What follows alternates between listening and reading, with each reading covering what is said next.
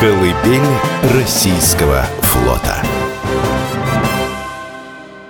Кронштадт более двух веков был важнейшим пунктом базирования Балтийского флота и морским щитом северной столицы. Он оставался таковым и в период Великой Отечественной войны – Кронштадт почти 900 дней находился в двойном кольце вражеских войск. Он был отрезан не только от страны, как Ленинград, и еще и от Ленинграда. При этом город-крепость сыграл важную роль в борьбе с гитлеровской Германией. Все его силы и средства были привлечены к отражению наступления противника на Ленинград.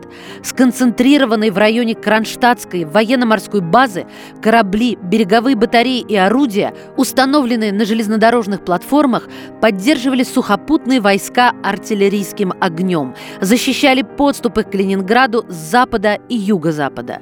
С немецкими самолетами боролись кронштадтские силы противовоздушной обороны. Из Кронштадта на фронт ушли 115 тысяч моряков. Это были стойкие и бесстрашные бойцы.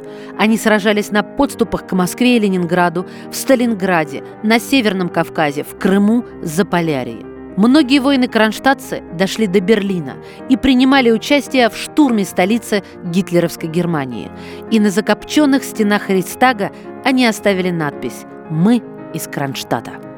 За годы войны звания Героев Советского Союза были удостоены 28 моряков-кронштадтцев – Героизм Кронштадта в годы войны дважды отмечен награждением орденами Боевого Красного Знамени. С 2009 года он занимает почетное место в списке городов воинской славы России. Кронштадт свято хранит память о Великой Отечественной войне, о подвиге нашего народа, освободившего мир от нацизма, и вкладе военных моряков в разгром гитлеровской Германии – на аллее героев российского флота в Кронштадтском музейно-историческом парке «Остров фортов» в Великой Отечественной войне посвящена отдельная тематическая зона. Она рассказывает об этом грозном и героическом периоде отечественной истории через биографию легендарного наркома ВМФ СССР Николая Кузнецова. Колыбель российского флота.